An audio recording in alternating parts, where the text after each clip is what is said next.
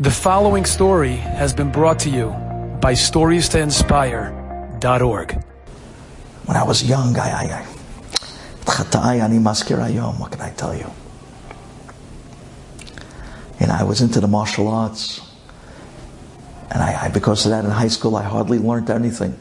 Until finally I got into Bet Midrash and the light bulb went on. But in high school, I didn't learn a thing. I remember one Shabbat, I was invited over to a guy, whatever. And I'm sitting there on Shabbat table, and another guy comes in and he invited someone else. And this guy also was into the martial arts. And we started to talk, and we started to compare notes, and we started to go over. I was trying to tell him what I know. He was trying to. We got so engrossed in the conversation that the Balabayit, who were his guests, felt like he was intruding in us. And then once we just quickly made the Birkat Hamazon, we sat down on the couch. We sat from one o'clock to six o'clock. We didn't move. We didn't realize the time till the Balabait comes down and he says, Guys, mincha, mincha, let's go to. I looked at the clock. We just spoke for five hours about the martial arts. Bruce Lee, Chuck Norris, Shtusa. I said to myself at that minute, it hit me. I was in 12th grade at the time. It hit me. I said, Dovi, could you imagine if one day you'd be able to talk in learning like that? We'd be able to take those passions and those shtusim v'avolim that we fell into as kids and gear it and change it towards a Torah Mahalach? The giants we can be. Can you imagine two Talmidei Chachamim randomly bumping into each other somewhere? And they start talking for two minutes and learning. And they go on for hours and they don't realize the time because their passion for learning overtook them. That's what it could be. And that's the gift. And that's the clarity. Take the nachash of life in all the areas of svekot and add the tough of Torah. And you'll see an unbelievable, magnificent clarity in everything we do. The last year that I was in Yeshivat Itri as a bacher, me and my chavruta, Mandelkorn, decided that we're going to go around from yeshiva to yeshiva and check out all the Rosh HaYeshivot and their Shiur Klalis. We wanted to hear the big Shiur Klalis of the great Rosh HaYeshivot.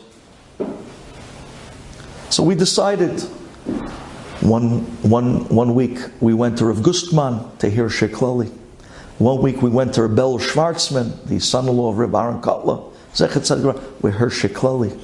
We wanted to hear the old McCoys, the real deal. We wanted to hear everybody. We wanted to hear the old generation. We wanted to hear the real deal, the real Torah of once upon a time. So we decided one week we're going to go to Panovich and hear Shach.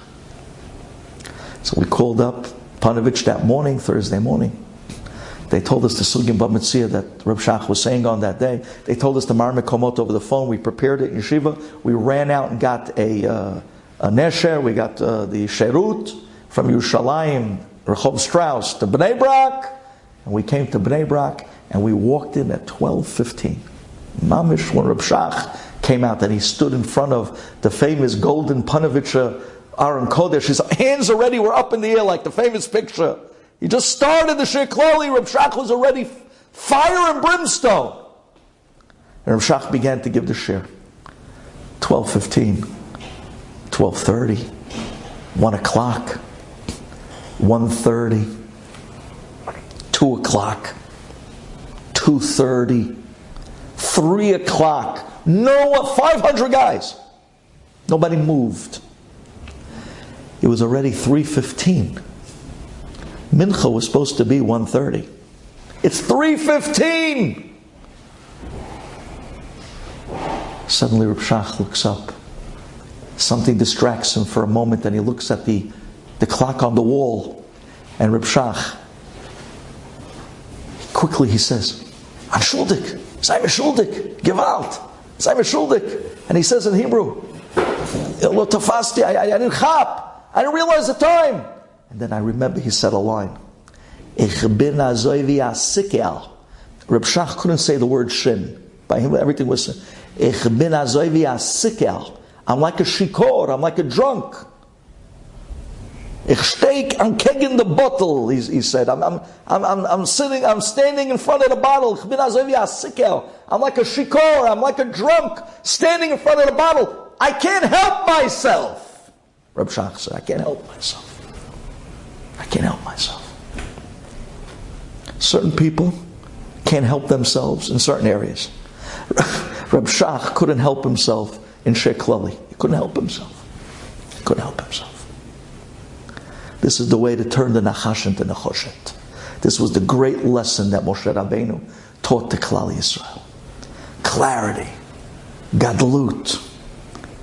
I have a family member, not saying who, he went through a very, very difficult bankruptcy. Very difficult bankruptcy. And he was upset. He had so much. And after the bankruptcy, the bank was banging his doors down. They wouldn't be mavater on the last nickel and mamish, he became like in uh, very hard times, a slave to the bank. He told me he was so broken at that time. He was so spekot of what's going on with my family, my wife, my life, my business. He says, that's when I started learning. He started Daf Yomi. That's when he started learning. He says, suddenly, what was so big and scary became so not. Because every time he ran into an issue, he sat down to another piece of Gemara and suddenly had clarity. Unbelievable. The tough takes Nachash and turns it into Nechoshet. There's a certain clarity, a Mahalach HaChaim, that the Torah gives a person. It's unbelievable. Unbelievable concept.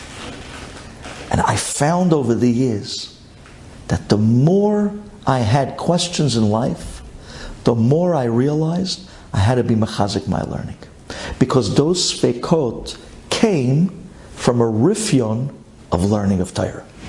Where there was a lack of learning, there was a rise of spekot, uncertainty, and questions. The minute the learning was mechazek, I don't know how, I don't know where, and I don't know why. And I don't care, frankly. All I know is the minute the learning went up and I was mechazek in the learning, all the svekas and the issues went down. Enjoyed this story? Come again. Bring a friend. Stories to inspire.org.